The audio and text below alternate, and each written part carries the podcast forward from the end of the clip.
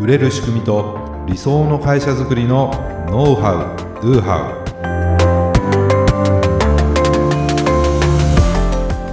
ウこんにちはビズクリエイトの渡辺です。ビズクリエイトの中野です。本日もよろしくお願いいたします、はい、お願いいたします、えー今回はねオンラインセミナーの勧めということで、えーうちでもねいろいろオンラインセミナーとやってるんですけどもやってますね。めちゃくちゃいいので まあ皆さんにもそうですもうねおすすめしたいなということではい。ぜひ。はい、はい。今回はねお話しさせていただきます。はい。はい。まああの新型コロナね、うんまあその出出現によってですねそうビジネスをね取り巻く環境だけじゃなくてね、なんか生活自体が大きく変わってしまったなと。まあまだねオミクロン株とか、はいどんどんこう変異株が出てきてますねよね。どんどん。まあ、なかなかこう落ち着くうな落ち着きそうになるとまた出てきてみたいな感じで、まあ、いつまで続くのかなっていう感じなんですけれどもなんかニューノーマルなんていうね言葉が少し前からあー聞いた出てきました。ことはいあります。新しいノーマルね普通。まあ新しい生活様式とかっていうふうに言われますけれどもまあビジネスもねリモートワークとかオンライン化がやはりこの2年ぐらいで相当進んで、それがもはやニューノーマルにありつつあるなと。そうですよね。もう当たり前になってるじゃないですか。うん。ね、でその中でも今回はこれオンラインセミナー絶対やった方がいいよっていう理由についてお話ししていきたいんですけども、ね、もうねなんかアフターコロナって言っていいと僕は思ってるんですよ。本当ですか？もうもうアフターでしょ。アフターですか？もう僕の中ではアフターだと思ってるんですけどももう終わ終わりですみたいなね、まあ、わかんないですけど。でももう、えーすぐそこまで来てるというか、そのコロナ禍のねやはりビジネスのやり方、まあ、どうしても自分たちがコントロールできない部分あるじゃないですか。そうですね。緊急事態宣言だとかまん延防止とかね。で営業ができないとか、うんまだこうなかなか人に会いに行けないとかね、まあ、ありますけれどももうこれを終えてですねでもアフターコロナになったらじゃあ元通りにうん。コロナ前に戻るかというとやはりなかなかもう戻らないだろうなと、そういうニューノーマルというものがねどんどん定着してきてるわけですから。ね。ということはそのアフターコロナ時代のビジネス、新しい、うん、でそこのニューノーマルって言えるものをやはり取り入れていく必要があるなと、まあ、それが僕はオンラインセミナーだと思うんですね。うんものすごくあのうちでもいろいろ試行錯誤しながらねやってますけども、はい。まあ、その魅力を今回はね伝えたいなと思うんですけども、まあ、やはりコロナになってですね、まあ、個人的にというか皆さんもそうだと思うんですけども一番大きく変わったことっていうと対面で話すことっていうのは激減しましたよね。確かに。人と会わなくなったわけですよ。ね打ち合わせとか、まあ、僕もコーチングセッションとかやってますけどももうほぼほぼオンライン。でそれが普通だったんです。ね、で今までもスカイプとか、うんうん。そういうの使ってたんですけどもありましたね。ね、そういえば。今スカイプってあんま聞かなくないです聞かなくなりましたね。あの水色の S のアイコンですよね。そうそうそうそう。まあ、今マイクロソフトがね 買収してあなんですけどあんまり聞かないですよね。とやはりそのズームですよ。このズームの台頭ってすごく大きいなと。もうどこ行っても聞きますもんね。ね、じゃあとりあえずズームでっていう、うん。その今度ズームいいつにしますか？要するにズームっていうのが なんていうのかな？その打ち合わせしましょうっていうのが ズームしましょうみたいなね。そうなっちゃいまもうそんな風になっちゃってもう当たり前で、まあ、出てき始めの頃はねなんかよくわかんないと、うんうん。うん、でもアプリケーションインストールしなくてもあれ使えるのがすごく良かったんですけどもねもう今じゃ当たり前に使える人が増えてきましたね。そうですよね、うん、それでオンラインで顔出しして人と話すことにね、うん。抵抗もなくなってきましたよね。あそれはありますね。今までね なんかこう画面でこうマイクでですよ、うん。違和感しかなかったですよね。自分の顔を映してとか なんかもうはちょっと恥ずかしいなみたいなねありましたけどなんかいつの間にかそんなことにも慣れてしまってですね,、ね顔出しはそんなに抵抗なくやってる人も多いんじゃないかなというふうに思います、もうじゃあそうでもしないと仕事にならないからね。確かにそれです、うんはい。まあでもそのおかげで、ね、どこにいても対面に近いコミュニケーションができるようになっていったと、ね。まあ、それによって、ね、リモートワークっていうのがリモートワークとかねテレワークっていうのが加速した要因もやっぱりこれもすごく要因としても大きいんじゃないかなというふうに思うんですよ。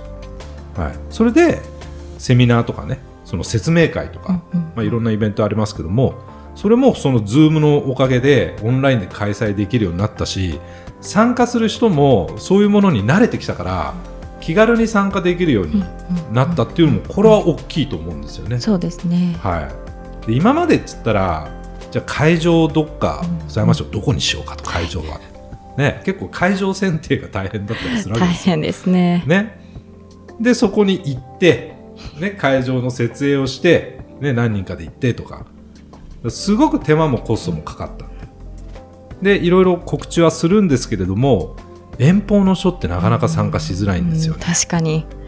あーあいいなこのセミナーとかと思っても、いやさすがにここまで行けないよと、ありますね。ねまあ、特にね僕ら群馬にいますから 東京かと、僕はよく言ってますけども、ね、皆さんなんか東京かはちょっとなとかねえ大阪かねとか。あ。大阪はちょっと遠いですね。ちょっとこのセミナーのために大阪までは行けないなとかね、うん多分その逆もあると思うんですけども、ね、なかなか遠方の人参加しづらかったと思うんですね。でもオンラインセミナーだったら、ね、それこそパソコンにカメラ、まあ、カメラも今内蔵されてますしね、マイクもあるし。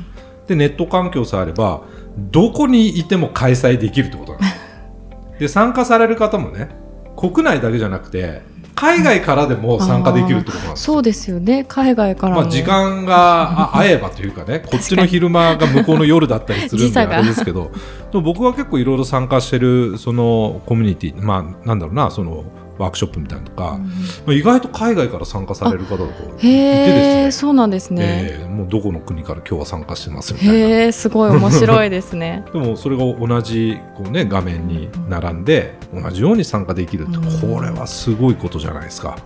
ね、オフラインじゃありえないですからね。ありえないですよ。ね。そうだから海外に、ね、いらっしゃる方も、そういう意味で言うといろんなその学びの場とかにね、うんうんうんはい、参加できるようになったっていう意味ではそれもオンラインの恩恵というかな、うんすごいことなんじゃないかですよねなと思うんですよ。。で、まあ、どこにいても開催できて本当パソコンとかさえあればいいので開催コストっていうのはめちゃくちゃ低いですよね、会場からでどうこうっていうよりも。でまあ、Zoom 有料版っていうね、あの月々の多少のコストはありますけども、有料版だったら100名まで参加できるわけですよ。100名ですよね。あれ 100, 100名ですね。100名ですよね、はい。100名まで OK なんです。まあ、それ以上の場合はさらに、えーその上のプランとかあるんだと思うんですけども、じゃあですよ、これリアル、オフラインのね、開催だったら100名規模の会場を借りるっつったら、まあコストかかるしね。結構広いところ借りないとじゃないですか。もうこれはで集客できなかったらちょっときついですよね。確かに100名のとこ借りたけど10名しか集まれませんでしたとかって結構まあ恥ずかしいっていうかね、まああるわけです。よスカスカになっちゃいますね。そう。まあそんなのもあってですねもうオンラインなんて本当にメリットしかないな。まあリアルはリアルの良さももちろんあるんですけれどもやはりオンラインはオンラインならね良さがある、はい、でじゃあ弊社ではねどんなことをやってるかというと、ね、まずはユーザー向け、はい。にその使い方のセミナーとかをねあの毎月やってます、はい。はい、もう本当にあのやり始める頃なんかね毎回月何回かやっても毎回100名。そうですね。ね。もうすぐに定員っていうすぐに定員になってしまって。ありがたいことに本当に。ね、今も新企画で、まあ、やったんですけど一瞬でねそうです100名ね埋まってですね。一日で。今もうキャンセル待ちが結構出てるみたいなね、はい。感じ。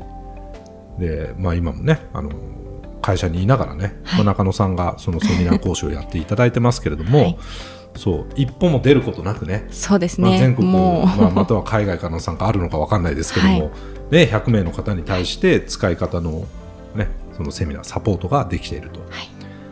あとは新サービスの説明会っていうのもねやりました、ああそうですね。はい。まあ、これからあのリリースになるんですけども、ね、あの新サービスをですね、えー何回かね説明会をやって、まあ、それユーザー様向けにねあの説明会やったんでもうそこで、まあ、特別価格みたいな感じでねバーンとやって、まあ、すぐ100万ぐらいの売り上げがそこでポンと立つとかですね、えー。これもすごかったですよねすごかったですよね。本当に。はいすごく評判良かったんですすけど、ごく。まあ、そういったあのサービスの説明会とかねにも使えます。使ってますってことです、あとはあの僕は、まあ、そこで特典でつけたりとかもししてたんですけどもそのコーチングのお試しセッションとかね、はい。ありましたね、はい。まあ、あとは、まあ、普段のセッションも、うん。えーやってたんですけどもそのお試しセッションみたいなのも、うん。あの特典でねつけて、まあ、それもやって、えーーそれもオンラインだからね。そうですよね、うん。あその特典に魅力を感じて申し込まれた方もいらっしゃいました。結構これも多かったですよね希多かった望される方。ねすごくね人気だったんですけどね、はいまあこれがオフラインのね。リアルでどっかであ例えばじゃあ群馬まで来てあのセッション受けてくださいって言ったらそれは無理だわってなるわけ行ですよ。かないっていう方多いと思いますよね。オンラインだからこそあいいなと思って皆さんね、あのお申し込みいただいたっていうね、はい。経緯がまああります。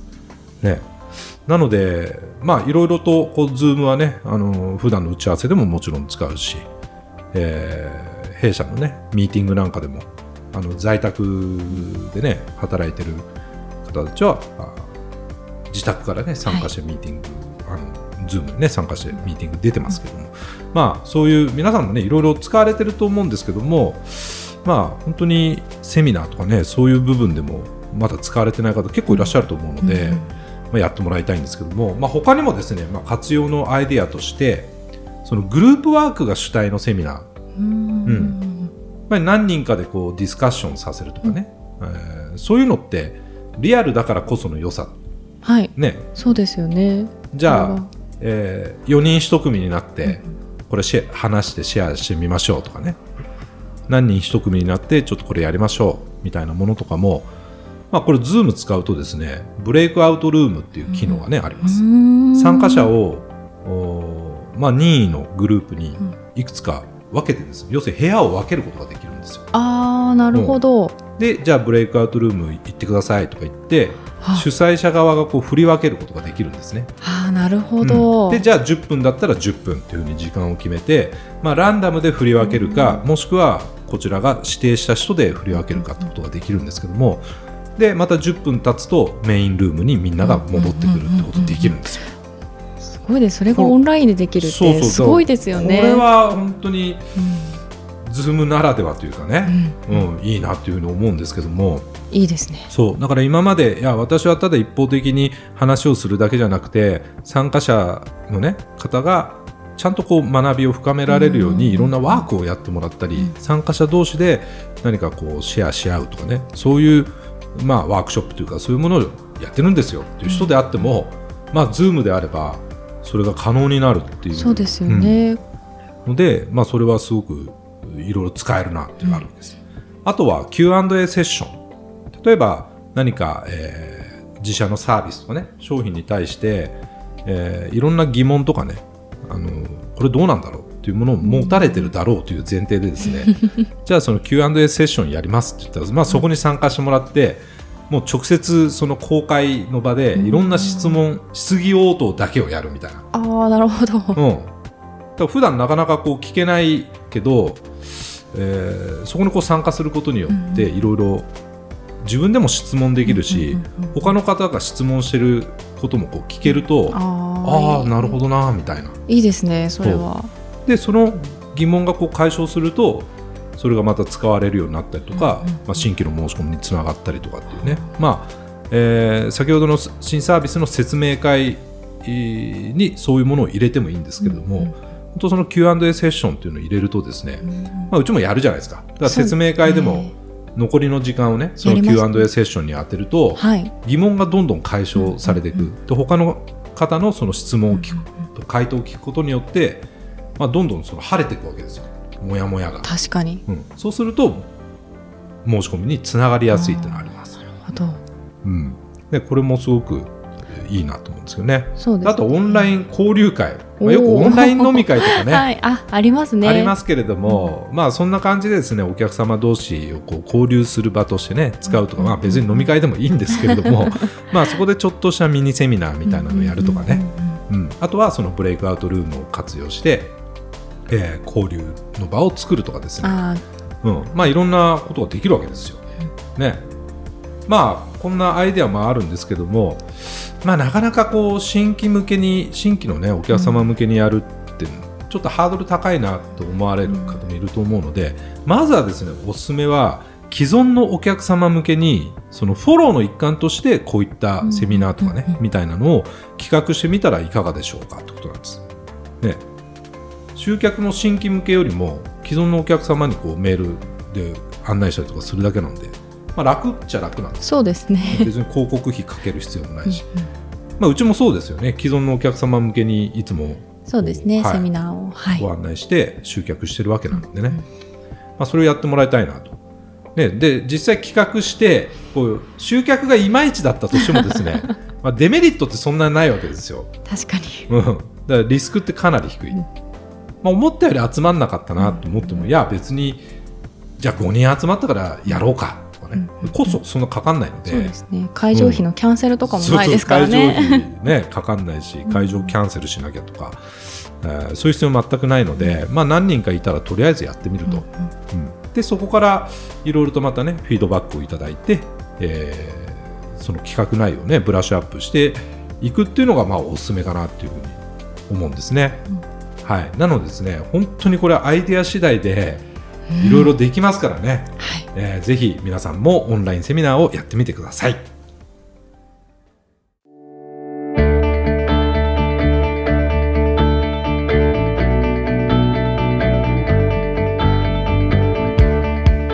い、ありがとうございました。ありがとうございました。ははい。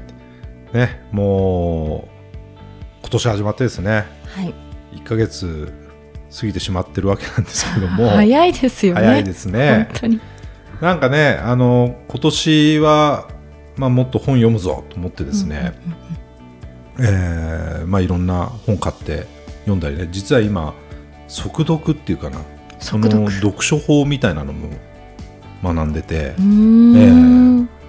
結構トレーニングしながらね、へまあ、読んでえまあ、。そんなにまだ 効果は出ないですけど、中野さんは結構本読む方ですか、そこま社長ほどではないとは思うんですけど、気になった本があればうん。買って読んでっていうのはしてますね。ね、多分まあ社会人であればね、まあ、本の1冊や2冊 1ヶ月読むでしょうって僕は思うんですけども、ね、あの僕もいろんなその読書法とか、なんだろうないろんなその方法をね試してるわけなんですよ。まあ、なのに積んどく状態になっちゃうっていうね、うんまあ、あるんですけどもあのやはりあの Kindle 電子書籍ねあーはい Amazon のその Kindle を使うようになってから、はい。すごく読書をはかどるようになった、あ、そうなんですね。はい、今ねここにあるんですけども そのタブレットみたいなねそのはい Kindle ペーパーホワイトっていう。はい、もう本ほ本当にその電子書籍リーダーなんで、うんうんうんうん。それ以外のことできないんですよ。あーもう本を読む以外は、ですごく薄くて軽くて。確かにすっごい小さいです、ね。もうなんていうのかな。質感がもう紙 なんですよね。印刷ってなんていうのかな。なあの僕スマホでも Kindle のアプリ入れてたりとか、まああの Mac にも入れてて全部それ同期するので、まあ、読んだところまでで、また次他のデバイス開いたらまたそこから進められるんですけども、やっぱりねスマホであの読んでると、うんうん。他のことしちゃうでしょ、確かに。目移りしちゃいますね。うん。読んでてちょっと集中力切れるとなんかもうメールチェックしてたりね、なんかチャットワーク開いたりとかしちゃうんですよ。でパソコンでやっててもそうなんで、本当にねだからもうほこの本しか読めないと。いいう。うものの方が絶対これいいなと思って、でそれであとね目に優しいんですね、あー、まあ、夜寝る前に結構読書するんですけれどもまあねパソコンとかスマホとかだとそのブルーライトとかね。確かに。もう目が疲れちゃいますやっぱりもんね。交感神経優位になっちゃう、うんうん交感神経がこうずっとこう優位な状態になってると、やっぱりリリラックスできないとか寝つきが悪いとかね。あだからなるべく夜っていうのは明かりを落とすとかその光がない方がいいんですよ。でこの Kindle ペーパーホワイトはやっぱ目にも優しいのでもう夜寝る前とかもいいしあお風呂入りながらとかですね。お風呂いいですね。はい。もうとにかくこれが本がまあ何十冊か何百冊か分かんないけどね入るじゃないですか。そうですよね。だ。から持ち運ぶのもいいんですよ、うんうんうん。で本もこう読んでるとなんか今これ読みたくないなっていうあるじゃないですか。ありますね。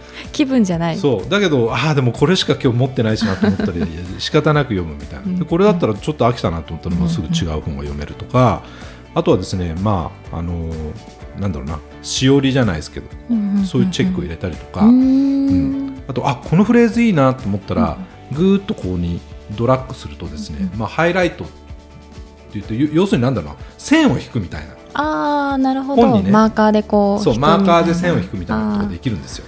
なるほど。でそれをその部分をエヴァーノートとかに入れることができるんですね。それは便利です、ね、僕いいなと思ったフレーズは、うん。もうそれやってもうどんどんエヴァーノートに入れとくんですよ、そうするとその本のねあの自分がいいなと思った部分がどんどんデータ化されていくので、うんうんうんうんうん後でそれを見返すことができると。もういいことずくめなんですね、確かに。本当に読書がはかどるので、まあ、こういうなんとかなガジェットとか僕大好きなんでねいろんなものを持ち歩くカバンがめちゃくちゃ重たいんですけどまあこれ軽いしねしかもね、うん。充電1回充電しとくとどうだろうなどれぐらいですか？もう1週間とか以上持つんじゃないかな。そんなに持つんですね。すごい持つんですよ。すごい。っていうかそれ以外のことをしないからかも、ね、できないものだからかもしれないけどバッテリーの持ちもいいし、そうですよね、うん、だからちょっと、あのー本持ち歩くのもね、うん重たいじゃないですか。確かに。何十冊も持てないですからね。はい、だけどこれだったらその重くないのでバッグの中に入れといてね、いいしちょっと本をよ読むっうんていうことができるし、はい。まあ、そういうメリットがあるんでねこれからみんなにこれを進めていこうかなっていうふうに思ってちょっと欲しくなったでしょ欲したくならりましたね。ね。画面がすごくやっぱりいいですね。画面がいいでしょ？皆さんに見せられないのが本当に。音声なのが非常にだ 残念ですね。本当にねうん。紙っぽいんですよ。紙に明印刷されてるっぽいそうですね。もう紙ですね。うん、な見やのですねいです。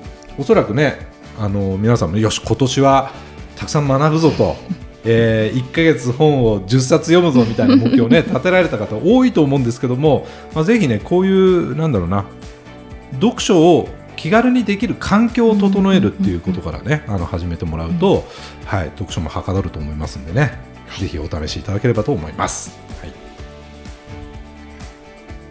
当番組で取り上げてほしいことや質問を大募集しています説明文に記載の URL からメッセージをお送りください、はい。今日の話がためになったという方はぜひ高評価やフォローもお願いいたします。それではまた来週。ありがとうございました